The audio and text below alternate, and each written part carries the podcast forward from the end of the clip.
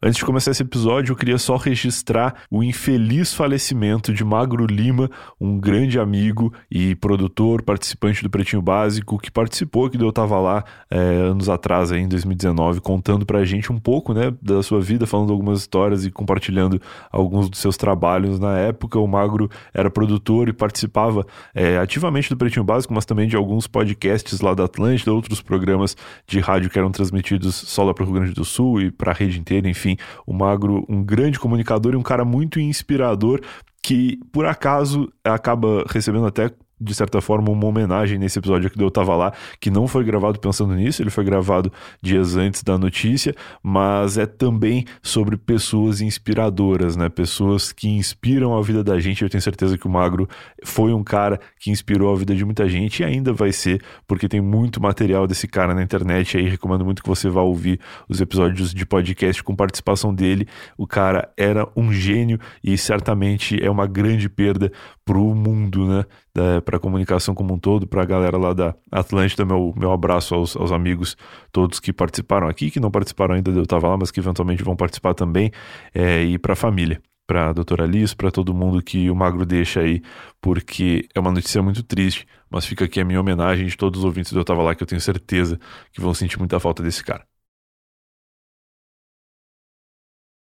E no Eu Tava Lá dessa semana vamos ligar para Guido Moraes. Eu sou o Brian Rizzo e esse aqui é o podcast onde toda semana a gente liga para um convidado, bate um papo, fala sobre a vida e principalmente ouve histórias que este convidado tenha para nos contar. Hoje ligo para Guido Moraes, ele que é o ilustrador aqui do podcast, o cara que faz as capas do Eu Tava Lá e que ilustra todas as coisas do nosso projeto aqui que, que demandam, que necessitam de ilustrações. É tudo feito pelas mãos talentosíssimas de Guido Moraes, que também é um talentosíssimo contador de histórias e hoje atende a minha ligação mais uma vez para contar um pouco de suas histórias de vida. O Guido já participou outras vezes, eu vou deixar linkado as participações dele aqui no post deste episódio, mas você pode ouvir esse aqui primeiro e depois ir lá ouvir as outras. Garanto para você que você vai se divertir bastante e também adquirir algum conhecimento, porque o Guido é um cara muito culto, com muita vivência e muita coisa bacana para compartilhar com a gente. Tudo isso, como de costume, depois da vinheta.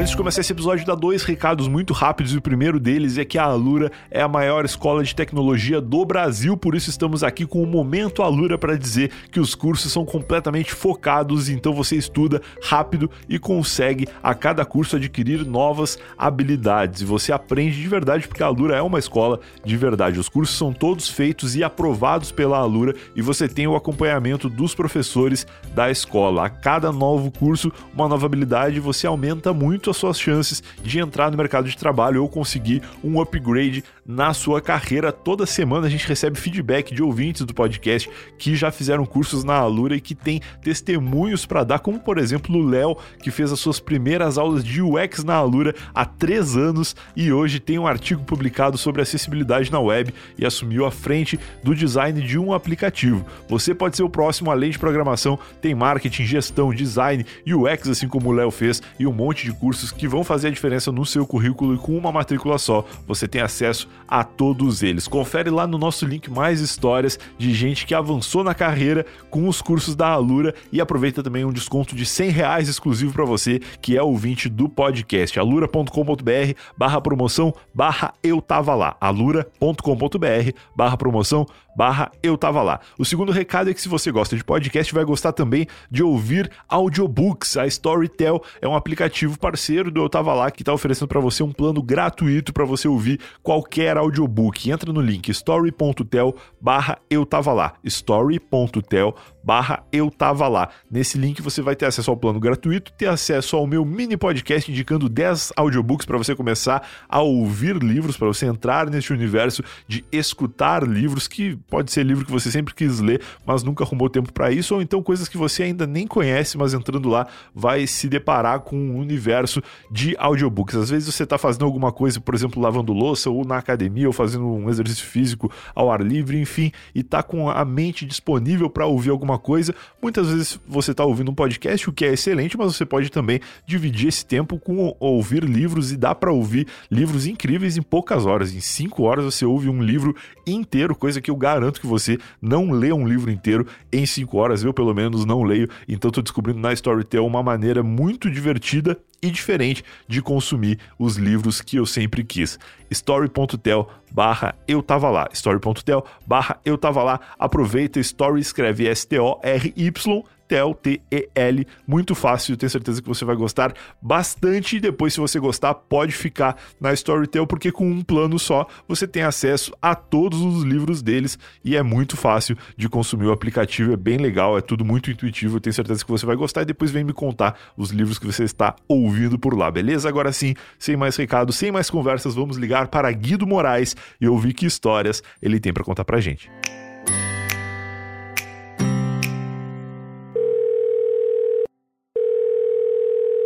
Alô, Guido Moraes, como vai? Tudo certo, Brian? Quanto tempo? E aí, meu, tudo bom? Eu, eu descobri que teu nome é Guido, na verdade, né? Pois é, não, lá na Itália falam assim, né? É, eu, eu, acho que foi no primeiro episódio que tu participou que tu falou isso, e aí depois a gente tava ouvindo, acho que foi um corte, alguma coisa de eu tava lá, e, e aí eu pensei, putz, depois eu gravei de novo e eu falei errado. Mas tudo bem, né? No Brasil acho que a galera deve falar sempre Guido mesmo. É, pois é, eu falo que eu aceito Guido, Guido, só não aceito William, que a galera às vezes entende William, não sei como. É impressionante, esse negócio de nome é incrível, cara. O meu nome a galera sempre erra, mas erra a escrita, erra, né, a forma de de, escrever e tal.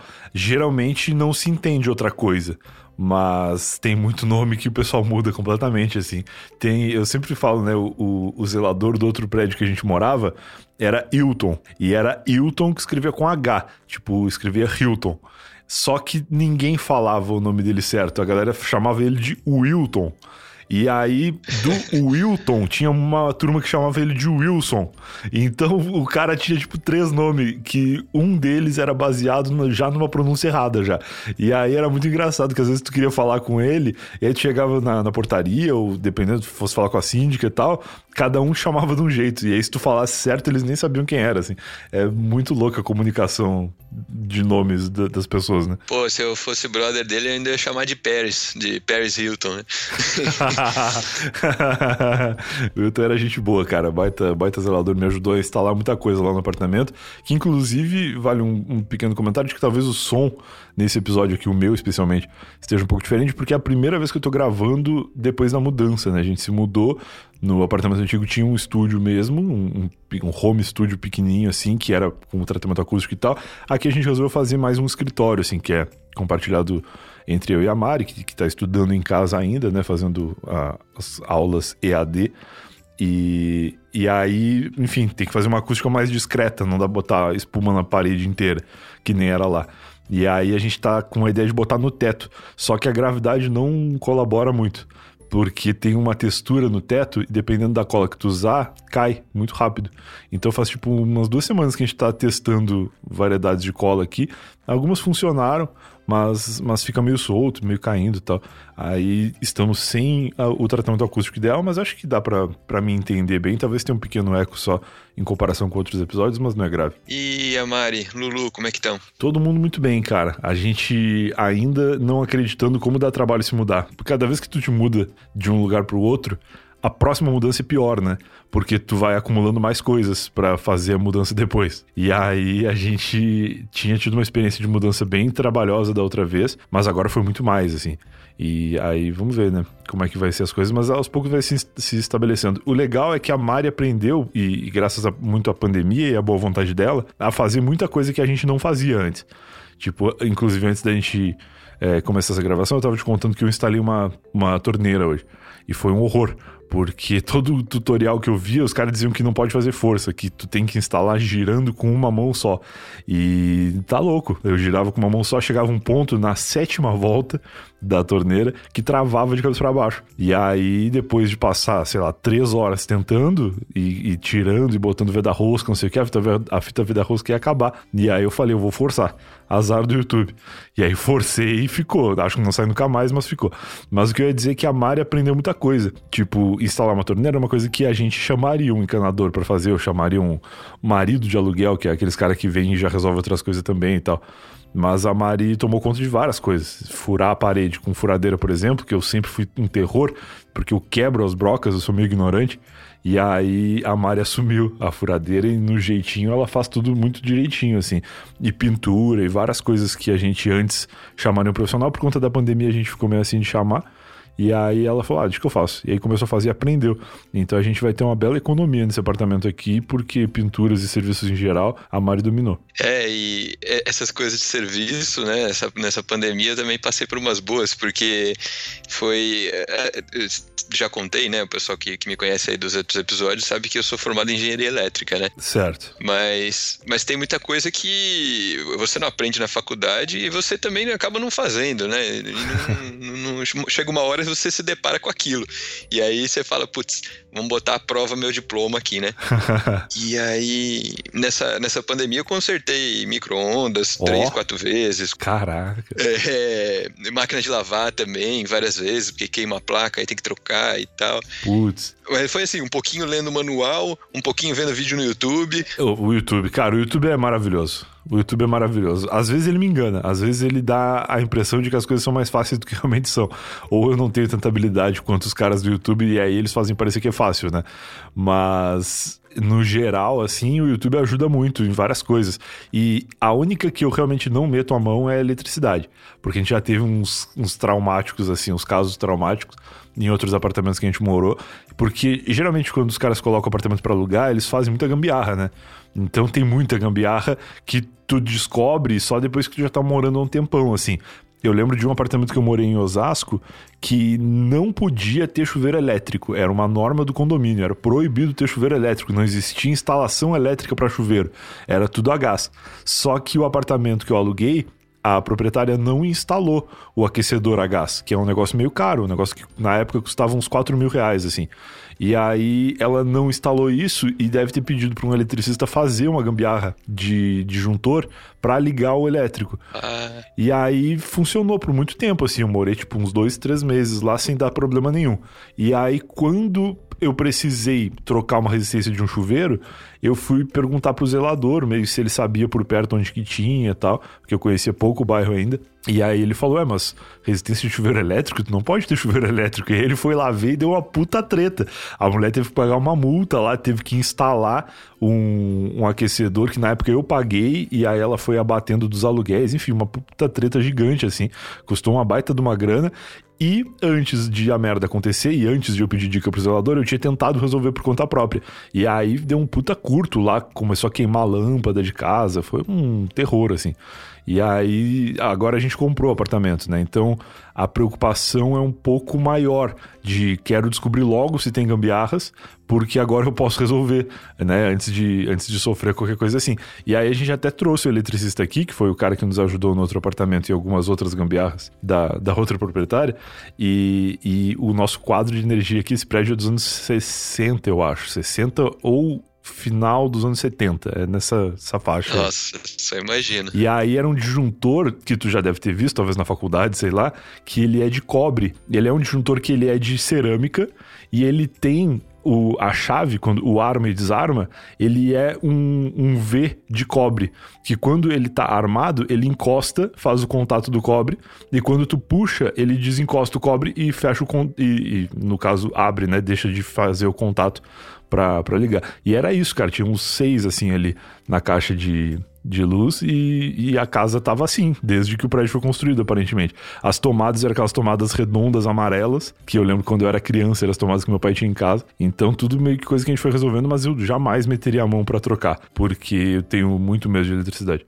E, cara, eu fiz uma boa dessa aí na. Eu tava passando férias, um mêsinho ali na casa da minha mãe.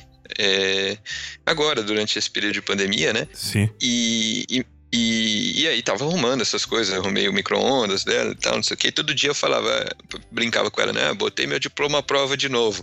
é, arrumei teu micro-ondas aí. E aí teve um dia, ela, ela mora sozinha, né? Tinha essas várias coisinhas para arrumar, né? Mas teve um dia que eu escrevi para ela, ela tava fora, é, viaja bastante a trabalho. Sim. E aí Aí tava fora, eu escrevi para ela, falei assim, viu, onde é que tá, é, onde é que tem guardado lâmpada para trocar e... Não, interruptor, onde é que tem interruptor certo. guardado para trocar? Daí ela falou: Ah, tem tal, tal, tal lugar, mas é de noite, como é que você vai trocar isso aí agora? É, vai ligar o celular e tal, não sei o quê.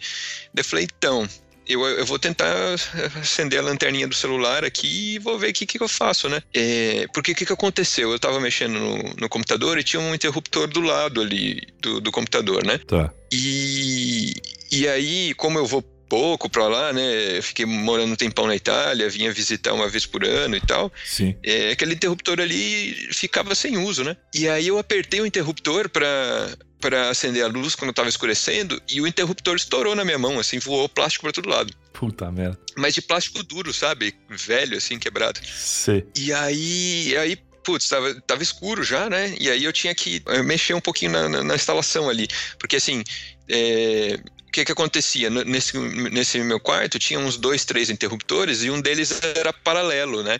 Então, assim, se você aperta um, é, você pode apagar no, ah, outro, tá. no outro lado. Entendi, entendi. Esse tipo de coisa, sabe? Certo. E, e, e esse, na instalação, ele ficava no meio. Então, ele interrompia ali o circuito e tal, e, e, eu não conseguia acender a luz, enfim.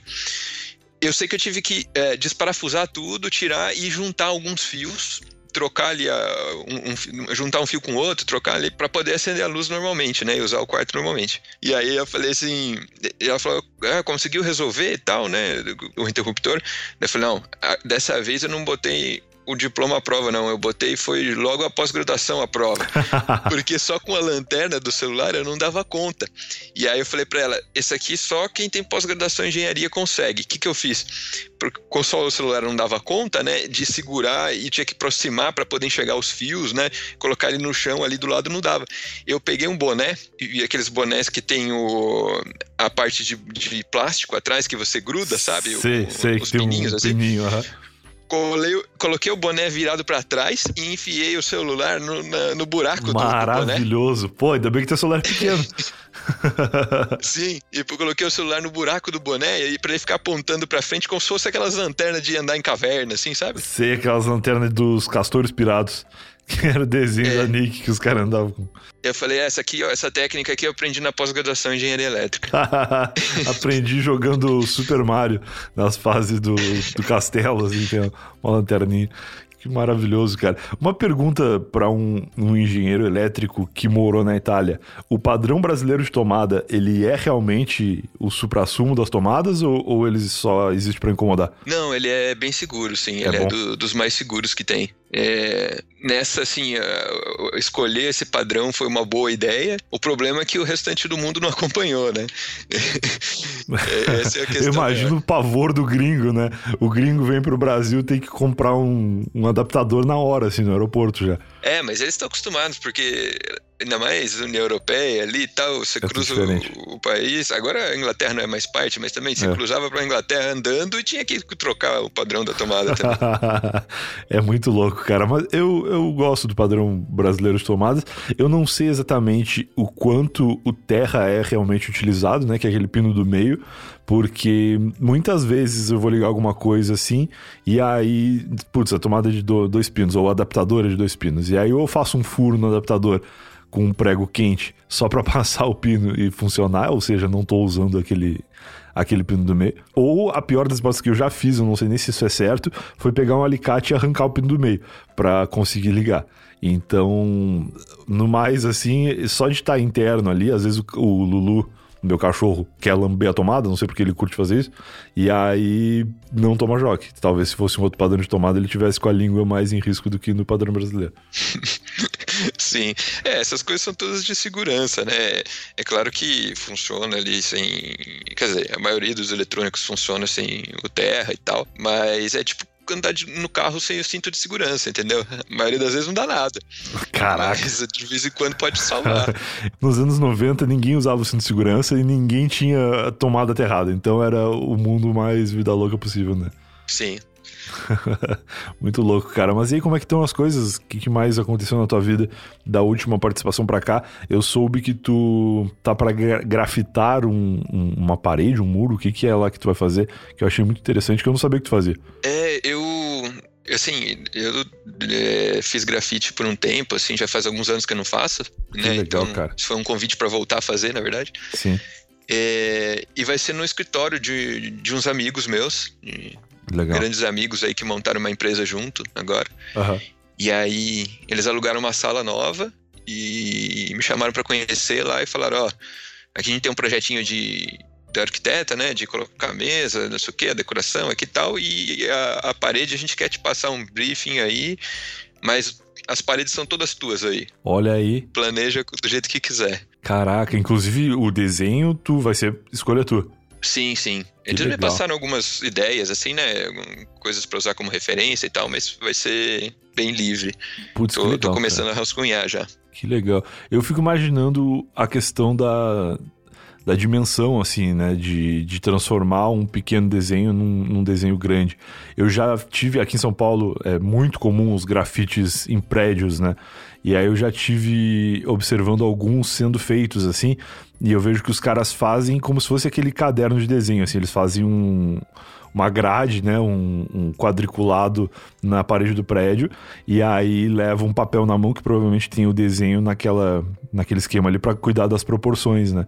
Eu não sei como é que tu faz, como é que é esse trabalho, mas é um baita desafio sem dúvida nenhuma, né? Sem contar que spray é um troço que escorrega, que escorre, né? Não sei se tu vai usar spray ou se tu vai fazer com, com pincel, mas é um negócio que, que tem várias, vários desafios ali fora dos, dos artísticos. É, eu, eu, eu nunca fiz um tão grande assim que, que precisasse quadricular e tal e planejar, né? É, mas com certeza, assim, é é uma técnica, né? Os que eu fiz, eu já fiz eh, em muro, já fiz em, dentro de casas, é, já fiz vários lugares aí diferentes. E, e eram todos assim, alguns grandes até, mas dava pra eu. Eu tinha sempre meu rascunho feito no, no papel.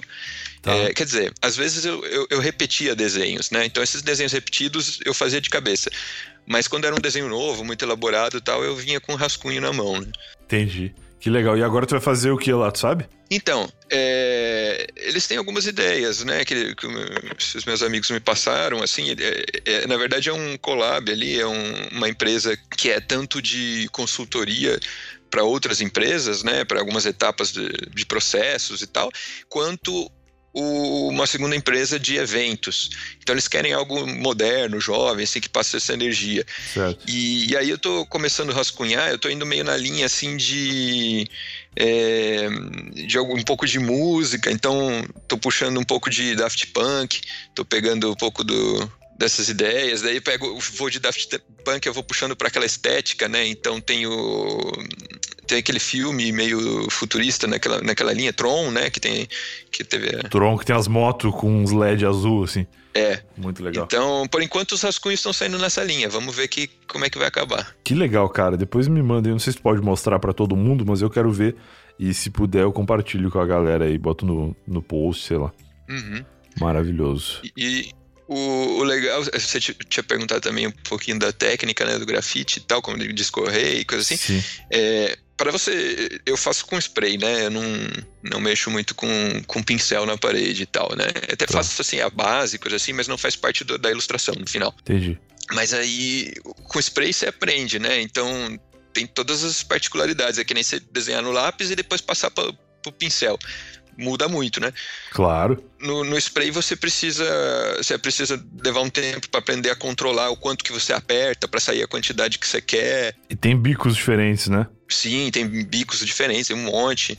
E, e o bico, mesmo o bico te- tendo padrão, né? Você tem um padrão para fazer um traço mais fino, mais largo, com mais é, respingo, com menos respingo, mas mesmo assim ele reage diferente em latas de marcas diferentes. Putz. É, e ainda as latas podem acontecer de que é, da mesma marca, às vezes uma vem com mais pressão, outra vem com menos pressão. Então tem que sempre testar bastante antes de, de sair fazendo traço na, na parede. Né? Não, é um, é um baita desafio, cara. Eu comprei uma lata de spray preta pela primeira vez esse ano, que eu queria pintar um notebook. Eu tinha um, tenho ainda, é o que eu tô usando inclusive agora pra, pra gravação aqui. É um notebook cinza, que é um Lenovo daqueles de que é teletouch pra desenho e tal. E aí ele é um puta notebook legal, só que depois de algum tempo de uso, usando ele é, na mão e carregando pra lá e pra cá, ele fica com muita marca, assim, de uso, né? Marca de mão, de punho e tal. E aí eu tentei limpar ele várias vezes, várias vezes, nunca deu muito certo, assim. E aí eu decidi, vou pintar de preto. E aí fui no, numa, numa loja, comprei uma lata de spray preto que pinta plástico E aí desmontei ele todo e pintei. Só que, putz, um negócio muito controlado, assim. Botei dentro de uma caixa, pintei ali, dei aquela sacudida, me senti muito grafiteiro, dando aquela sacudida na lata com uma bolinha dentro que faz um barulho. E aí, ah, rolou, assim, deu certo até a pintura. É, exagerei em alguns pontos que ficaram um pouco mais grossos e depois descascaram e tal. Ficou meio cagado. Mas aí resolvi deixar ele fixo aqui no estúdio, porque aí ele não fica muito aparente também e, e não vai ficar sendo tão manuseado, então vai durar. Mas é difícil até para coisa simples, assim. Eu imagino numa parede que, além de tudo, tá na vertical, né? Então a, a gravidade fica atrapalhando. Eu tava falando aqui da minha dificuldade de colar espuma acústica no teto. É, é meio que isso, assim. É, é, tu fixar um troço numa parede que se tu passar um pouco a mais, dá aquela escorrida para baixo e aí aí já era. É, mas é, a notícia boa é que assim, essas, essas sprays, né, pra pintar plástico, coisa assim, é, elas não têm muito controle para você. Não tem muito o que você fazer com elas, assim, sabe? É, é o que sai ali e pronto. As tintas que você usa para pintar parede, tinta, não estou dizendo spray, né? Sim, tinta é, de lata. Spray que você usa para ilustrar parede e tal, né? Fazer grafite bom nível, assim, profissional e tal. É, essas tintas, elas são muito melhores. Então, elas te dão mais controle. Entendi. É, é, outra coisa, assim. É que nem você desenhar, sei lá, com giz de cera, sendo o giz de cera o spray de pintar plástico, certo. e uma, uma caneta de super precisão, que é o, seria o spray profissional, né? Entendi, entendi. Que legal, cara. Eu acho maravilhoso. Vi um documentário. Tem um documentário que eu sempre indico para as pessoas que gostam de spray e que gostam de grafite. Tu já deve ter visto, talvez. Que é o Cidade Cinza. É um documentário que estava passando nos cinemas aqui em São Paulo no ano que eu vim morar aqui em São Paulo. Mais ou menos ali dezembro de 2013, janeiro de 2014. Ele estava nos cinemas é, ali na Augusta e tal. Que é a história dos grafiteiros que refizeram aquele mural ali da 23 que, que tinha sido apagado, tinha sido pintado de cinza por algum prefeito de São Paulo, não lembro quem na época. E aí são os gêmeos e o Cobra e alguns caras assim muito grandes do grafite aqui da cidade, talvez até algumas pessoas de fora também. De, de fora de São Paulo.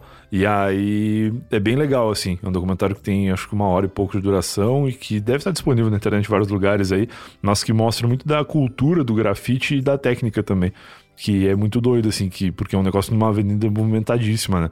Então eles usam ali, sei lá, guindaste, coisas para erguer eles, para poder pintar no muro, que é um muro gigante. E é um grafite que sobreviveu aí. O, até o último prefeito que encrecou com isso, acho que foi o Dória, que ele tinha feito um lance de, de jardim vertical, que é um, uns matos no muro, antes assim, na, na parede. E aí, ah, é bonito também isso aqui. Eu, eu gosto bastante do, do, do, colorido dos grafites. E aí esse mural sobreviveu. Até passei por ele essa semana e tá meio destruído, mas, mas tá lá. E é bem bonito e o documentário é bem legal. Não sei se tu já viu, mas eu recomendo para todos. Já vi sim, é muito bom. Eu tenho assistido, quer dizer, faz tempo que eu não assisto agora, mas eu já assisti muita coisa desses documentários, eh, filmes, coisas assim sobre grafite. É, eu, eu curto muito a ideia de que você pode usar grafite para é, melhorar a autoestima das pessoas ali que, que passam por um lugar, valorizar um lugar, né? Tipo, revitalizou todo o beco do Batman ali. Então. É, o Beco do Batman é super bonito. Cara, eu acho São Paulo legal por isso, assim. Eu, por muito tempo, inclusive, utilizei os grafites como ponto de referência. Eu ali agora, no último endereço que eu morei, tinha alguns grafites muito característicos, assim, que eu usava meio que pra saber, ah, nesse grafite eu viro pra cá, ou viro pra lá. Tem um. Como é que é? Um pequeno, pequeno príncipe ali na Avenida do Paraíso que eu passava direto ali e eu sempre usava ele para saber quando eu tinha que virar na Bílio Soares, que era perto do meu endereço antigo. Então é, é, bem legal, assim, que serve como ponto de referência e realmente deixa a cidade muito mais bonita, né? Porque São Paulo é, é realmente uma cidade cinza, é, é, muito prédio, assim, e alguns prédios serem coloridos é bacana. Tanto que às vezes eu fico olhando, assim, os prédios é, que, que são totalmente de uma cor só brancos e tal, eu fico pensando, pô, ia ficar legal um grafite aqui. Não sei com quem que tem que falar se, sei lá, com o síndico, mas, mas ia ser legal. É, e, e tem um pouco muito de. Hoje em dia, né, grafite ganhou muito de identidade, de cultura e tal. Então, por exemplo, você falou Cobra, os Gêmeos, é, eu morei um tempo na Europa, é fantástico você ir por uma cidade e ver de surpresa um, um grafite dos gêmeos, sabe? Putz, claro. E é muito característico, né? Tu sabe que é deles quando tu vê. É, ou do Cobra também. Também. Então, você tá em outro país, você tem orgulho, sabe? De, é. de, de ver um pouco da sua cultura ali, da, da, da identidade do, dos artistas do teu país e tal. Sim. E, e aí, até falando nisso, eu lembrei agora que, que agora, depois que eu voltei de Milão, né? Eh, o ano passado, eles inauguraram lá numa, numa zona super turística, num, num muro assim que eles inauguraram um grafite gigante que tem várias personalidades e uma delas que tá grafitada lá é a Marielle Franco. Pô, quem que fez, tu sabe? Não sei, e eu, eu, não sei se foi brasileiro, mas é, eles eles, eles grafitaram a, a Marielle lá. É, que louco. em Milão, assim, e bastante na Itália, eles, eles valorizam muito, assim, pessoas que lutaram por alguma coisa e tal. E, e tinha muitas mensagens, mas aí, assim, é, não grafite, né, mas escrito mesmo, pichação e tal. É, Marielle Vive, eu cheguei a ver vários em, em Milão. Em português mesmo? Sim, em português, Marielle Vive. É, e o que não quer dizer que, o que eu quero dizer, né, é, não, não, não, necessariamente foi um brasileiro que fez, tá? Sim. É, porque tem muitas mensagens lá de em, prol de outras pessoas que lutaram por, por alguma causa, é, em italiano, em, em, outras línguas, valorizando pessoas de vários países aí, né? Sim, sim. E de certa forma tu falou a palavra valorizando agora, que era uma que eu ia dizer em outro contexto, que essas artes em outros países valorizam muito as artes desses é, artistas é, a, as artes de tela, por exemplo, né? O Cobra é um cara que vende telas e que é caríssimo, assim. Uma vez eu vi numa exposição, acho que foi no MASP, talvez, ou se não foi no MASP, foi no Ibirapuera, em alguma coisa de arte que teve lá. E aí eu lembro que tinha uma tela do Cobra que era tipo 80 mil reais, assim. E cara, era lindo, claro, mas é impressionante como esses caras é, são muito mais valorizados a partir do momento que eles começam a fazer fora do país, né? É muito doido. Ah, sim. É, o Cobra, ele é. Eu acho que ele é, pelo menos no meu conhecimento, é um dos, dos maiores do mundo aí. Tem grafite por tudo que é país. Ele tem um do Ayrton Senna maravilhoso, acho que é na Consolação, que é muito legal. E eu morava de frente para aquele Oscar Niemeyer ali na Paulista, né? Que é, era a minha vista da janela da sala, assim, por muito tempo eu achava incrível, porque eu nunca vou poder ter um na sala, então eu olhava para fora e, e, enxergava ele ali, aquele Oscar Niemeyer, que inclusive tá bem deteriorado já, não sei como é que funciona para para dar uma revitalizada nele, porque o coitado tá bem sofrido. Mas é, é, é um é... pouco do ônus, né, de fazer esse tipo de arte na rua, né? Chuva, sol, depois de um tempo acaba ficando meio, meio gasto. É, mas faz parte também do, do, do negócio, assim, é quem faz grafite tá ciente disso e sabe que às vezes o pessoal revitaliza e tal, né? Mas faz parte do ele ser efêmero, sabe? Durar um tempo e, e depois se perder. É isso, faz parte. Mas, cara, quando te chamei aí pra voltar ou eu tava lá, soube que tu tens grandes histórias que não foram contadas ainda no podcast. Tu tem alguma coisa na tua mente selecionada para este episódio de hoje? Ou uma categoria de grandes pequenas histórias? Cara, é, aí vai meu lado engenheiro de novo, que de vez em quando é metódico. Tá. Que eu preparei uh, várias histórias, assim, pensando, né? E aí tá. eu vou falar para você escolher o tema. Aí Porra, legal. Conta. Vamos lá. É, o primeiro tema que eu tenho são, de, são histórias de pessoas muito interessantes que eu conheci tá. na linha daquela história da Copa do Mundo lá que eu contei no último episódio do pescador que eu conheci, né? Na linha do, do pescador. Eu lembro. É, depois eu tenho histórias da, da faculdade, é, uma mais de comédia, assim, a outra também de, de, de interessante, assim.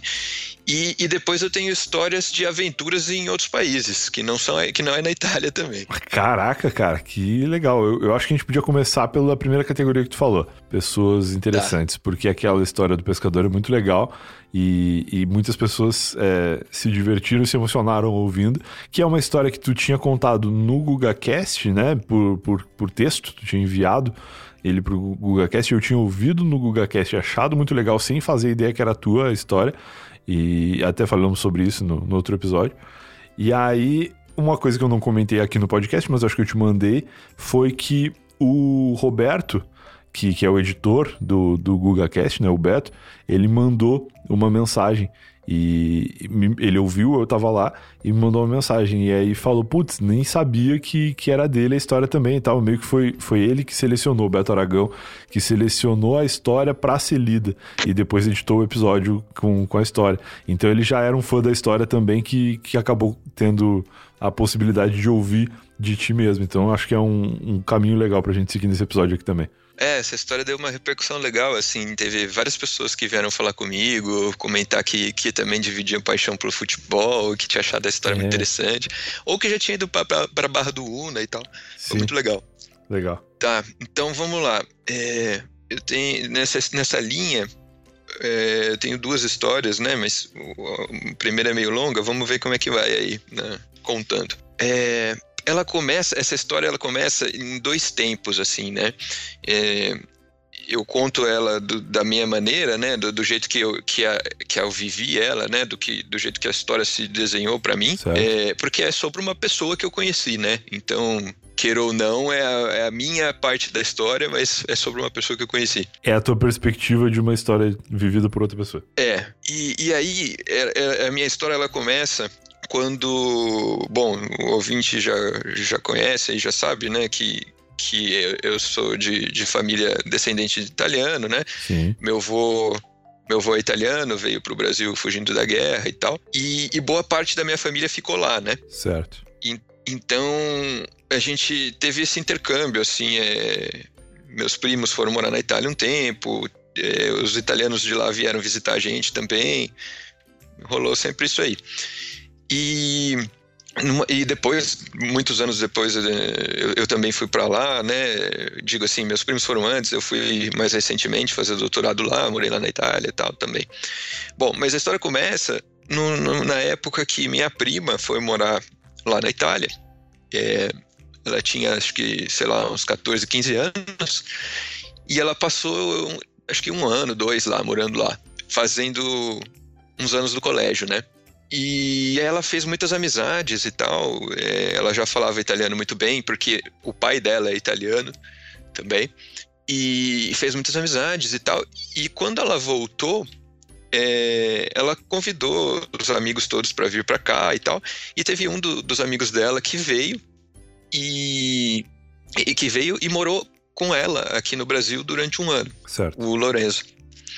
E o Lorenzo, ele me marcou muito. Eu era mais novo, né? Eu era moleque, ela tinha, sei lá, acho que uns 14, 15, eu devia ter uns 10. Certo. E ele me marcou muito, porque foi o primeiro cara que eu vi que tinha dread. E, e dreads coloridos, era dread vermelho. Que legal, não fazia ideia. Sim, é. Dread vermelho, pintado de vermelho, assim, né? E, e ele tinha vários piercings e tal, então era uma figura muito diferente para mim, né? Pra um molequinho uhum. de 10 anos que nunca tinha visto. Eu morava no interior de São Paulo, né? Então, para quem é de São Paulo, é acostumado a ver desde pequeno, mas para mim era muita novidade. Sim, sim. E aí, e aí ele, ele ficou morando com ela e tal, né? E aí ele ia nas nossas festas de família.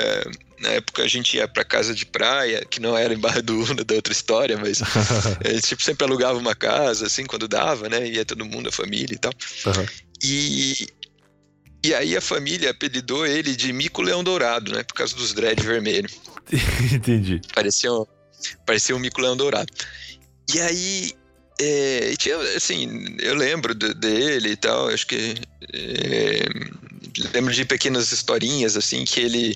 Uma vez ele pintou daí o, o cabelo de, de verde e aí a tinta saiu tudo no lençol, e aí manchou tudo no lençol, e Nossa, aí minha tia cara. ficou brava, e, enfim, essas causas, né, pequenas causas. E bom, e aí beleza, né? Isso foi ali durante um ano ali da, da minha infância ali, com 10, quando eu tinha 10 anos, né, que, que teve esse episódio. E aí a segunda parte da história começa é, quando eu, eu fui morar na Itália, né? Foi quando eu fui fazer o doutorado. É, eu, eu fui morar na Itália e tal, e aí eu, como já te contei, né, eu gosto muito de quadrinhos e tal, de história sim, de quadrinhos, sim. e eu conheci um autor italiano lá, que é best-seller lá, os italianos amam, que se chama Zero Calcare. Tá. E, e aí eu comprei um quadrinho dele que era um dos mais vendidos e tal, foi o que mais me chamou a atenção, que se chama Cobain Colin. Ele foi publicado aqui no Brasil com esse nome, inclusive. Certo. E, esse autor, né, ele é muito biográfico, tá? ele escreve sobre ele mesmo, coisas assim, as aventuras dele, e ele escreve de uma maneira muito bem-humorada, assim, divertida e tal. E ele, nesse quadrinho, conta a viagem dele ao Kurdistão, que é lá no norte da Síria, né? Uhum. E o tempo que ele passou é, lá no Kurdistão como voluntário e tal. É, tem vários europeus indo para lá, porque lá no Kurdistão, não sei se, se você tá ligado mais ou menos o que, que rola lá, mas é uma parte do, do território ali, né, que conseguiu uma certa independência da, da Síria e conseguiu expulsar o Estado Islâmico e eles estão tentando fazer lá um Estado próprio com leis mais igualitárias. Então, com onde um lugar, um lugar onde as mulheres têm mais direitos, têm direitos mais iguais aos homens em relação a, a outras culturas árabes. Uhum. É, e fazer, tentando fazer um Estado novo bem mais democrático do que os da região, sabe? Entendi. E, esse, e essa temática encanta muitos europeus, muitas pessoas pelo mundo que têm ido para lá para ajudar a causa deles, trabalhar como voluntário, como cozinheiro, como pedreiro, como qualquer coisa, e tentar ajudar a fazer um país é, no sonho, né? No sonho de fazer um país igual, igualitário, sabe? Certo. E aí o Zero Calcário escreveu esse gibi e ele escreve muito, muito bem, desenha muito bem e tal. Eu fiquei apaixonado por essa história. E eu peguei e emprestei para minha mãe. Minha mãe ficou apaixonada pela história, emprestou pro meu avô. Você imagina meu avô com 90 e poucos anos lendo gibi. Que legal. E aí eu tenho foto dele até lendo gibi e tal. E aí ele também no, início falou assim: ah, não vou ler esse negócio. É, essa, essa, besteira aqui, gibi, coisa de criança e tal, não vou ler. Aí minha mãe falou: não, leia, tá em italiano, você vai gostar, é, você vai ver as gírias, né, vai ver a, as formas de falar, você vai gostar. E é um livrão super grosso, ele leu numa tacada só, assim, ficou apaixonado. Caramba, que legal. E aí, né, ficou nisso, assim, minha família curtiu, emprestou pra minha tia e foi rodando o meu livro lá. Bom, numa vez que eu vim pro Brasil, o Zero Calcari tinha feito um novo gibi que saiu numa revista. E, e nessa revista ele contava a história de um cara, de um italiano, que tinha ido para o Kurdistão trabalhar, na verdade, como lutar pelo, pelo, pelo, Kurdistão, então pegar em armas e, e, enfrentar o Estado Islâmico de fato. Sim. E não só o Estado Islâmico, mas eles lutam lá também com a Turquia, porque a Turquia tenta anexar o território. É uma brigaiada de tudo que é lado, sabe? Uhum. Se protegendo de tudo que é lado. E aí, cara, é... o Zero Calcário escreveu essa história nova, né? Sobre esse italiano que foi para lá, no Kurdistão, e que morreu em combate, num, num dos últimos combates é... antes de eles conseguirem é, expulsar o Estado Islâmico de, de vez. Certo. E se não me falha a memória, tá? Aí Beleza, eu li essa matéria e fiquei também de novo encantado, assim, porque o cara escreve muito bem, a, a temática era muito interessante e eu estava vindo para o Brasil no avião lendo isso, cheguei empolgadíssimo, comecei a contar para minha mãe, falei, mãe, você tem que ler aqui, não sei o que, não sei o que, não sei o que. E aí, beleza, eu cheguei em casa, é, meus primos tinham vindo me visitar, chegaram meio que de madrugada e tal, no café da manhã, é, eu, eu cheguei de madrugada, eles já estavam lá dormindo e tal. Tá. É, no café da manhã, no dia seguinte, né, eu continuei contando para minha mãe. Então, e, e, aí acontece isso, acontece aquilo, não sei o que, não sei o que, papapá, papapá. E aí minha prima falou assim, é, qual que é o nome dele? É Lorenzo? Aí eu falei, é. Aí, Lorenzo Orsetti. Dela falou, é o Mico Leão Dourado. Caraca, cara. Que mundo pequeno. É, era, é. Caraca. Era o, o, amicíssimo dela que eu conheci e tal quando era criança. Brinquei lá na praia e tal. Cara, Temos, que acho que até foto do Natal e coisas assim. E ele tinha ido para o Kurdistão e ela contou assim que que ele passou um período assim de, é, procurando o que fazer e tal, e acho que deprimido em si, né? Claro. Mas que ele tinha se achado lá no, no Kurdistão e, tinha achado essa causa para lutar por ela e tal, e Sim. tinha se encantado por isso, e que ele, ela escrevia para ele, eles se contactavam, e ele escrevia para eles têm um círculo de amigos assim, né, que, que se falava e tal, e ele sempre falou que ele estava muito feliz lá e e que, que tinha se achado lá. Cara, que legal, que baita história, cara. Enquanto tu falava, eu tava dando uma olhada na Wikipedia do Kurdistão aqui para entender mais ou menos onde fica, assim. Que é, é muito louco, cara. É um, é um lugar de. Eu tô vendo aqui a, a população, são acho que 30 milhões de habitantes. Sim, e, e, eles têm umas ideias assim. Eles têm um exército que só aceita mulheres, por exemplo. É, eu vi as fotos. É, e aí ele só aceita mulheres justamente para não, não haver tensão entre homem e mulher e coisa assim. E, e, esse exército é, é, dos mais temidos lá na região, porque os fanáticos religiosos, né, árabes e tal, principalmente do, do Estado Islâmico ali, coisas assim, claro. é, é, eles têm uma coisa que eles temem ser mortos por mulheres. É uma desonra para eles. Nossa. Então, é, então quando o exército feminino chega na, na batalha, elas chegam gritando, cantando, os caras saem correndo, dando pé, foge. Entendi. É uma estratégia diferenciada de, de guerra. Sim, sim. Bota os homens para correr, cara. Que legal, que legal. Que loucura, cara. E pensou mais alguma coisa de grandes pessoas que tu conheceu aí por essa vida? Sim, sim, sim. É, essa aí, deixa eu só comentar, né, pro pessoal que tá ouvindo, se, se interessou, coisa assim, né, tem esse é gibis, o Cobain Collin, né, não o do, do, que conta a história do Lorenzo, mas o Cobain Collin, é, que conta a história do Zero Calcário ao Kurdistão, ele saiu aqui no Brasil pela editora Nemo, tem aí Pô, que legal. na Amazon Fácil. Pô, que legal, cara. Sim. Fala o nome de novo aí pra eu deixar no post aqui. É Cobain, é K-O-B-A-N-E. Tá. Colin, de, do inglês, né? De, chama, de chamado. Chamando. É. Beleza, tá. Já achei aqui. Bonita capa, inclusive. Vou colocar no, no post aqui o linkzinho da Amazon. E porque foi onde Sim. eu achei primeiro aqui. E tá 23 reais a versão de Kindle e 24 reais a versão comum, que eu não faço ideia porque que é um real de diferença, né? Mas aí a pessoa pega. É, porque quiser. esse 24 reais aí é promoção, tá na promoção. Maravilhoso, vou deixar aqui linkadinho pra galera. Só um outro comentário rápido antes de entrar na outra história, é que eu gravei com o Teddy Correia, né? Entre a tua última participação e essa aqui, e o Teddy é um grande fã de, de quadrinhos, de gibis e tal. E, e, ele fala um pouco sobre isso, assim, sobre pessoas mais velhas que têm preconceito que gibi é coisa de criança, que não, não valoriza tanto a história, por mais incrível que a história seja, pelo formato em que a história está sendo contada, né? O que é uma baita bobagem, assim. Então, legal que, que a pessoa ali com 90 anos cedeu a isso, foi ler e gostou. É, e outra, né? Você ouviu a história.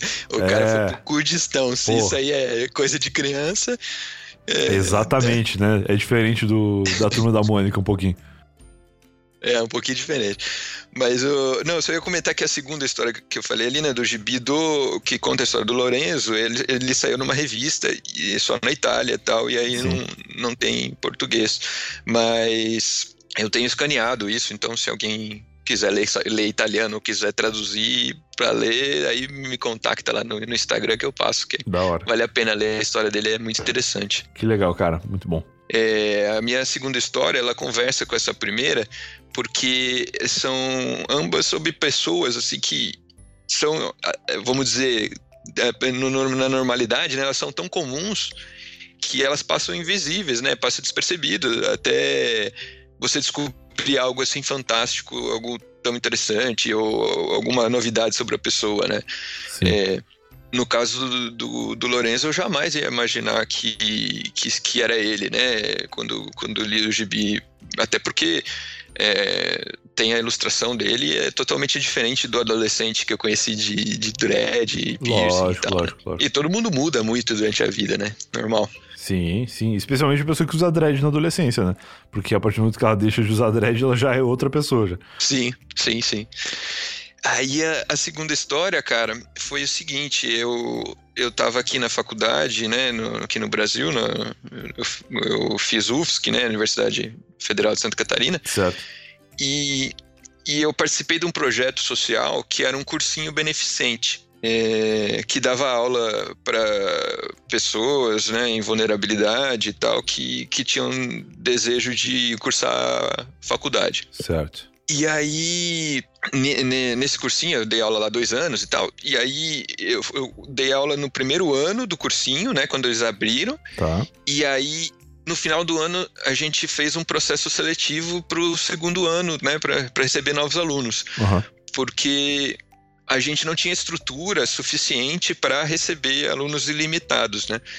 É, a gente gostaria, claro, de receber o máximo possível, mas Lógico. a gente tinha um limite ali e precisava selecionar quem ia entrar ou não. Certo.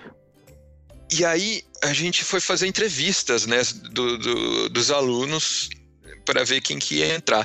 E ali eu conheci uma pancada de gente muito, muito interessante, assim, pessoas fantásticas, sabe? E, e uma delas foi uma das histórias mais interessantes que eu já ouvi, que foi nessa entrevista, né? Eu estava entrevistando ele para entrar, né, no cursinho, e a entrevista era conduzida assim: eram sempre duas pessoas a entrevistar o candidato, uhum. e a, essas pessoas faziam perguntas de tabeladas ali, né, que a gente tinha no roteirinho, e depois avaliava o candidato de acordo com alguns critérios. Certo. E no final colocava se recomendava ele para o cursinho ou não. Ok. Aí, depois dessas duas pessoas, tinha uma terceira que olhava a ficha que a gente preencheu e caso tivesse um voto sim e um voto não, ela decidia. Certo. Então era para tirar um pouco da pressão dos, dos entrevistadores e tal, né? Entendi. É, e bom, e aí tinha uma série de perguntas assim, né? O que que, qual que é o seu nome, né? De, qual que é a tua história, o que que você faz, é, por que que você quer fazer o vestibular, é, que curso que você quer fazer, esse tipo de coisa, né? E, e também um pouco para sentir o quanto o cara tinha risco de, de, desistir do curso, quanto ele poderia aproveitar o curso, sabe? Sim, sim, sim. sim. E aí, esse cara, é, ele era um pouco mais velho, né? Na época eu tinha é, uns 26, 27 anos, eu acho. Tá. É, e ele acho que eles tinha uns quase 40. E o meu, o meu colega entrevistando comigo era mais novo que eu, né? Bom, uhum. e eu sei que aí eu, a gente ia se revezando fazendo as perguntas e eu fiz a pergunta para ele, que era: o que, que você vai fazer? Qual que é o seu plano se você não for aceito no cursinho, né? Se a gente não tiver vaga para você. Entendi. Essa era uma pergunta normal ou foi uma pergunta que tu tirou da cabeça na hora? Não, era uma pergunta normal. Tá. Que tinha lá. Que você sempre fazia pra todo mundo. Me... É, a gente sempre fazia, porque era meio para sentir assim o quanto que o cara tava planejando de fato entrar na, na faculdade, o quanto que era só para aproveitar uma oportunidade e, e, depois ver o que que dá, sabe? Sim, sim. É, o que, o que é um pouco difícil, né? Mas é assim, você tem que selecionar duas pessoas. Então, entre, né, duas, digo, entre várias pessoas. Então, é, é, melhor você colocar o cara que já está um pouquinho mais planejado, já que está com a cabeça um pouquinho mais é, decidida, do que o cara que está um pouco mais perdido e, né, e talvez desista no meio do, do, caminho, sei lá. Sim, sim, sim, sim. Isso porque, claro, né, eles são todos em situação de vulnerabilidade, podem desistir por inúmeros outros problemas, né? Mas enfim, aí eu fiz essa pergunta, porque era de praxe ali, e aí ele pensou um pouco, deu uns segundos, e falou assim, Guido, eu vou ser sincero contigo. É, eu não sei, não saberia o que responder essa pergunta e eu não vim com nada pronto, justamente. Eu não esperava um tipo, uma pergunta desse tipo, né? Tá. Qual que é o plano B, né? E aí ele falou assim: é, olha, eu já ouvi tanto não dessa, nessa vida, porque. E aí ele me contou, aí que eu conheci ele de verdade, né? Porque ele me contou tudo, toda a história dele, né? O que, que ele estava fazendo ali. Uhum. Porque ele falou: eu já ganhei tanto não nessa vida e eu na verdade, eu fui considerado inválido. É, eu, tenho, eu tenho síndrome do pânico e tal. E aí eu fui mandado embora do trabalho várias vezes. Eu fui considerado é, uma pessoa que não pode trabalhar, né? Nossa. É. E aí ele falou: fiz tratamento, tentei voltar, tive novas crises, tive que sair de novo. E, e aí ele falou assim: eu já estou melhor, eu já me tratei muito tempo e eu pre me preparei muito tempo para tentar voltar a me reinserir na sociedade. Então, o que eu estou buscando é um sim, eu estou buscando o primeiro sim. E se não for agora, eu vou continuar tentando. Tá. Aí eu falei, ah, cara, que, que, que resposta, né? Uhum. E aí ele disse assim: o que eu mais quero é, é fazer o curso de serviço social é, na universidade, primeiro para me provar capaz, para eu provar para mim mesmo que eu sou capaz de, de entrar numa faculdade e de que eu não sou inválido, saca? Sim, sim, sim. E segundo, porque eu quero estudar serviço social para entender como tratar outras pessoas no mesmo caso que eu. Tá. Como lidar, né? Então, como poder ajudar outras pessoas que estão na situação de invalidez, né? Aí eu falei, caramba, pô, isso é fantástico, né? Uhum. É, e aí, para mim, eu já tinha parado naquela pergunta ali, eu já falei assim, não, não, não, tem nem mais o que ver. Porque claro. por mais que ele tivesse algum outro, alguma outra dificuldade, sei lá, algum, alguma coisa que, que pudesse contar contra ele na admissão, Sim. eu como professor, eu tava ali no papel de entrevistador, mas eu como professor, era o desafio pessoal, entendeu? Tipo, é, eu tô aqui para dar aula num cursinho voluntário para ajudar esse tipo de pessoa. Certo, certo. Ele quer ajudar os iguais dele, né? Pô, ele quer ajudar as pessoas que estão na mesma situação que ele. Se não é para mudar alguma coisa na, na, sociedade, ele não vai, é, é ele o cara que vai mais mudar, sabe? De todo mundo que tá aqui. Claro. Claro, perfeito. E aí eu sei que assim, ele até se emocionou ali falando isso e tal, e, e, e foi muito, muito sincero. Não foi no sentido de é, fazendo um drama para conseguir a vaga, nem um pouco. Foi 100% sincero, saca? E aí depois ele, a gente aprovou ele e tal, e ele sempre foi muito grato a mim, porque ele entendia como se eu tivesse aprovado ele, né? E, e claro, eu votei sim, mas não fui só eu, né? Então foi pelo menos mais uma. Eu não sei que meu colega entrevistador votou, mas se ele votou não, teve o terceiro ali que votou sim, sabe? Certo, sim. Então, e eu falei muitas vezes para ele, mas ele sempre foi muito grato. E aí, cara, o, o legal é que a gente, eu dei aula para ele, né? Durante aquele ano, tal. Eu dava aula de física elétrica. Tá. É, dei aula para ele aquele ano e tal. E no final do ano, ele fez amizade assim com a molecada, tinha um monte de molecada de 17 anos, coisa assim, tinha de várias, gente de várias idades, mas ele se enturmou lá com, com a molecadinha e tal. E no final do ano ele passou para serviço social na universidade, na UFSC, é, ingressou no curso e por muito tempo ele me escrevia por e-mail. É, ele chegou a apresentar o primeiro trabalho do, do, do, do, programa justamente sobre invalidez. E aí me mandou o PowerPoint, saca, para ver. Falou: Ó, oh, cara, que Sim. fantástico, consegui realizar meu sonho aí de, de, de provar para mim mesmo que eu não era inválido. Caraca, que forte, né? Esse, esse negócio, porque quando o cara é considerado inválido, pode até, sei lá, ser ruim em várias, várias coisas profissionais, enfim e tal, mas para ele mesmo, ele se, ser considerado inválido já é um, um grande problema, né?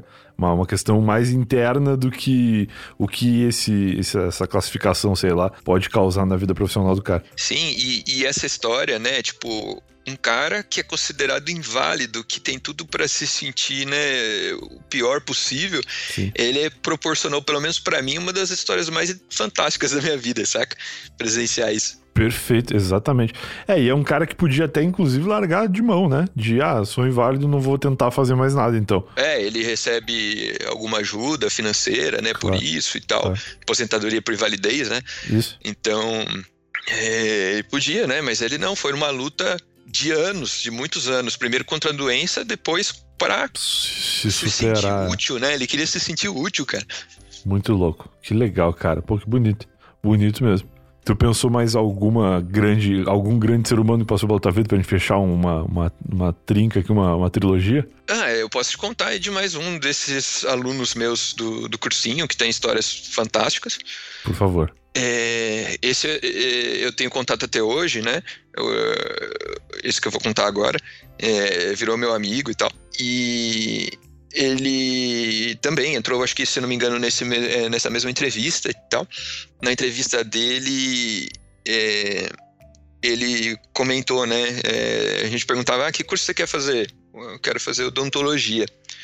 E aí, é, por que, que você escolheu odontologia? Aí ele falou: cara, porque é, quando eu era pequeno tal, eu, eu morava num local mais pobre e tal, é, não tinha muito acesso é, à informação, a todas essas coisas e tal, e ele não cuidou da higiene bucal dele o suficiente, e, e aí ele teve problemas, assim, no, no, nos dentes e tal, e ele passou a infância toda é, com vergonha de sorrir. Nossa, claro. Por causa dos problemas nos dentes. Tá. E aí é, passou com esse trauma, assim, né? Até que teve um programa do governo que proporcionava é, dentista beneficente e tal, né? Sem atendimento sem gratuito e tal, né? E aí ele pôde refazer o sorriso dele, refazer os dentes e tal. E ele falou que foi a maior mudança na vida dele, né? Porque incrível jogou a autoestima dele lá no alto, já, né? É, mudou mesmo a vida. Sim. E aí ele queria fazer odontologia para proporcionar isso para as crianças que tinham que tiveram o mesmo problema que ele. Entendi. E e aí, cara, você imagina essa pessoa indo para a sala de aula, é, um negão assim, ó, de 1,90m, da tua altura aí quase. Sim. Com o sorriso mais bonito do cursinho, cara. O cara vivia sorrindo que assim, ó. legal. De orelha a orelha. Fantástico. Todo dia animadaço, saca? Pilhadaço. Pra... Não tinha nada que abalasse o cara. Todo dia ali, ó. Todo dia ali estudando e tal. É... Ele não passou no... nesse primeiro ano, que, que, que quando eu dei aula para ele. Uhum. É, mas lá no cursinho tinha um lance assim de apadrinhamento, né? Você, cada professor dizia quantos alunos podia acompanhar e Entendi. aí os alunos te escolhiam para você acompanhar ele, né? Entendi, que interessante. É, era bem legal para para tipo, ajudar, assim, às vezes o, o, aluno não tinha com quem conversar sobre dificuldades que estava tendo em casa, sabe? Dificuldade com, as, com, a matéria também e tudo. Claro. E aí a gente acompanhava, eu, eu acompanhava vários e tal, e, e, aí esse não era meu, meu afiliado, vamos dizer assim, né? Certo. Mas aí é, acabou virando também ali no meio do caminho. E aí fomos mantendo contato. Eu sei que daí no ano seguinte ele passou e quando ele passou, na verdade, que antes dele. É, acho que quando ele passou, ele falou, cara, eu. Ele trabalhava num restaurante, né? Ele trabalhava como garçom num restaurante. E, e aí ele falou, cara, eu, por enquanto, falei lá no restaurante, tá tudo certo, é, tá tudo tranquilo. E, e, o pessoal me deixa né, fazer um horário bem flexível e coisa assim, é, por enquanto, mas logo eu quero procurar um, um, laboratório da universidade, um estágio, uma coisa assim, né, para eu uhum. começar a trabalhar na área, né. Certo. E aí ele falou: Você conhece alguém? Eu falei: ah, Não conheço, mas eu vou atrás, né. E aí perguntei para amigos e tal, fui chegando, chegando, chegando, me passaram o contato de um cara lá que, que fazia odontologia, fazia pós-graduação na, lá na, na Odonto. Uhum. E aí conversei com o cara, né? Conversei com esse cara, falei, ó, oh, posso passar o contato pro meu amigo, né? E, é, o caso dele é assim, assim, assim e tal. E aí ele falou, claro, pode passar tal. E aí passei o contato né, dos dois, coloquei os dois em contato. E na verdade ele queria saber mais como que era num laboratório, né? Como é que era, quando que você podia entrar, em que, que fase da faculdade, se tinha bolsa ou não, não sei o que, mas ganhar informação, né? Lógico, sim. E aí é, e, e, aí no primeiro semestre de faculdade, é, é, lá também na faculdade, no curso dele, tinha esse programa de apadrinhamento.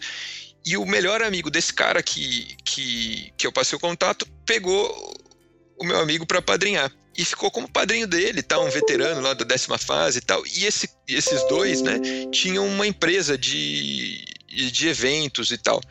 E aí, de primeiro, no primeiro semestre, contrataram esse, esse meu uh, ex-aluno para trabalhar na empresa de eventos, é, pagando mais lá do que no restaurante. Uhum. Para dar uma ajuda financeira ali para ele e tal, né? E agora ele tá se formando, cara. Acho que esse ano ele se forma. Que legal, cara. Pô, é, é uma história que me lembra um pouco aqueles. Aquele, acho que o primeiro episódio do Eu Tava Lá que eu gravei com o Dr. Golden Teeth, que é o Maurício Taborda, né? Que ele fala muito sobre esse lance da odontologia e de como escolher a odontologia como profissão e tal, porque é um negócio que é muito, claro, ligado à saúde, né? Saúde bucal, mas também muito ligado à estética, que é diretamente ligada à autoestima, né? Então é uma coisa que tu entra ajudando de, de vários lados, assim. Pessoas que precisam, que muitas vezes nem tem como pagar por tratamentos como esse. Então tu realmente muda a vida de um ser humano quando tu a, trabalha ali o, o, sorriso dele, né? De várias formas. Sim, cara. E. E, pô, ressignificou demais essa profissão para mim, tá ligado? Porque é. minha, minha relação com o dentista era, né, né, na época que ele. Pá, tem que ir lá, o cara vai ficar cutucando meus dentes, não sei o quê. E, mas hoje em dia eu tenho um amigo de infância que é, que é, que é dentista e é o meu dentista também, e aí mudou também, já ressignificou de novo. Que legal. Sim, mas deixa eu fazer um, só um, um, contrapeso aqui, né? Porque eu falei de três histórias assim, sobre pessoas que eu acho interessantíssimas uhum. e, e, que todas têm um, tinham um propósito, assim, na vida e tal, né? Propósito de vida, é verdade. É, mas eu nem acho que isso seja a coisa mais importante do mundo. Eu acho que tá tudo bem também viver sem propósito. é, eu mesmo faço milhões de coisas diferentes e não acho que precisa ter uma só obstinação na vida, né? Eu só acho claro. interessante demais, assim, quando eu quando conheço tem. alguém que tem uma, tanta paixão por algo, né? Claro, a pessoa que tem um propósito assim, ela facilmente vira um filme, né? Dá muito para tu contar essas histórias desses caras assim numa biografia, porque parece que o cara desde sempre teve aquele objetivo assim. Então é, é muito uma jornada do herói assim. Mas eu concordo de, de, da possibilidade de viver a vida inteira sem ter nada disso, ou sem saber, né? Porque às vezes depois de mais velho o cara descobre, assim. Às vezes passou a vida inteira trabalhando numa coisa, e aí se aposentou e, e na aposentadoria descobriu uma paixão nova, assim. Tem, tem muitos casos desses também. Não, e, e, tem também, tipo, o cara que levou uma vida inteira, para ele não foi interessante, mas para quem tá olhando foi, tá ligado? Exatamente. É, é talvez seja o caso dessas pessoas que eu contei. Tipo, para mim é interessantíssimo. É, são heróis, como você falou. É a perspectiva, né? É a perspectiva do de, de, quem tá observando. Às vezes o cara tá tão imerso ali naquela vida que para ele sempre foi daquela maneira que ele nem percebe o quão grandioso pode ser, né, para quem tá observando. Sim, é, é, é, o olhar de, de, de quem vê, mas também de quem conta a história também, né? Claro, eu não valorizei claro. nada, mas é tipo, é a visão que eu tenho, né? De quem tá contando. Não aumentou nada, né, no caso. Não, não. Que legal, cara. Pô, que baita história e que legal te receber de novo aqui. Tu é um dos grandes contadores de história descobertos aqui pelo Eu Tava Lá. E é sempre muito legal bater esse papo contigo. É, para as pessoas verem as coisas que tu anda fazendo aí, é, além das artes sempre maravilhosas do Eu Tava Lá que estão disponíveis nas nossas redes sociais e, e nas plataformas de podcast, como sempre. É, o que mais tu anda fazendo aí? Se, se a galera quiser te acompanhar, o que, que tu tem, tem feito? É, tem meu Instagram, né? Que é Guido R. Moraes. É, eu atualizo muito pouco lá. Eu, eu fico mais desenhando do que postando, então. é, vai ter pouco movimento por lá, mas aí quando tiver alguma, alguma coisa do, graf, do grafite, alguma coisa que, que eu puder mostrar, vou postar lá. Putz, legal. Então, se o pessoal quiser seguir, pode ir pra lá. Tenta fazer isso, tenta, tenta registrar o processo de, de produção do grafite, porque isso é uma coisa muito interessante. Se tu posicionar uma camerinha ali, fica legal pra caramba. Eu tenho um, um, vídeo de um grafite que eu fiz no, na casa de um amigo também gravado. Posso mandar para você dar uma olhada depois. Pô, quero muito, quero muito. No passo a passo. Que bacana. Pô, legal demais. O perfil do Instagram da minha editora, né, de quadrinhos, que é Editora Trem Fantasma, é, que eu sou sócio lá, né, nós trazemos vários quadrinhos licenciados aí, várias temáticas diferentes e tal. De repente o pessoal se empolgou com o meu papo e digo que eu falei um pouquinho de quadrinho também, Sim. que quiser dar uma olhada lá no Instagram da, da editora. Que legal. Editora Trem Fantasma. E dá para comprar por lá também, não? Pelo Instagram não, mas tem lá o link do site e aí pelo nosso site dá pra, dá pra comprar. Bacana, cara. Então vou deixar linkado aqui no post, tanto como fui parar no meio da guerra na Síria, que é o, o quadrinho que tu indicou do, do Zero Calcário lá. Esse não é da minha editora não, né? Mas não, claro. É, é o que eu contei na história aí. Sim, sim, sim. Não, só pra deixar claro quais os links que estão lá, o link da indicação que uhum. tu deu da, da história da, da guerra na Síria e também o link para o site da editora para vocês verem as coisas que tem lá. Tu tem alguma indicação das coisas da editora? Alguma coisa bacana que tu acha que as pessoas têm que procurar lá no site?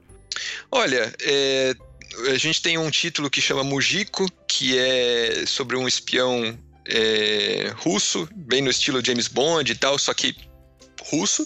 Certo. É, com bastante contexto histórico e tal. A gente tem um outro também que chama, chama Sangue Gelo, que é, é uma história de terror, é, bem na pegada Lovecraft e tal. É, com suspense, fantasia, um pouco de terror psicológico, você não sabe bem o que está acontecendo e tal. Uhum. Esses dois são assim os, os, quadrinhos mais, mais tradicionais. Depois a gente tem um que tem bastante crítica social, é, tem, tem várias coisas lá, para vários gostos. Bacana, demais. Então tá, cara, linkadinho aqui. De novo, muito obrigado aí pelo papo, foi muito bacana. E já estou ansioso pelo teu retorno, porque é sempre muito bom bater esse papo aí. Tenho certeza que as pessoas curtem também. Agradeço, Brian. Espero que você tenha gostado das histórias e o pessoal que tá ouvindo também. Tamo junto. Obrigadão, cara. Um abraço aí, uma boa noite. Boa noite, valeu. Falou.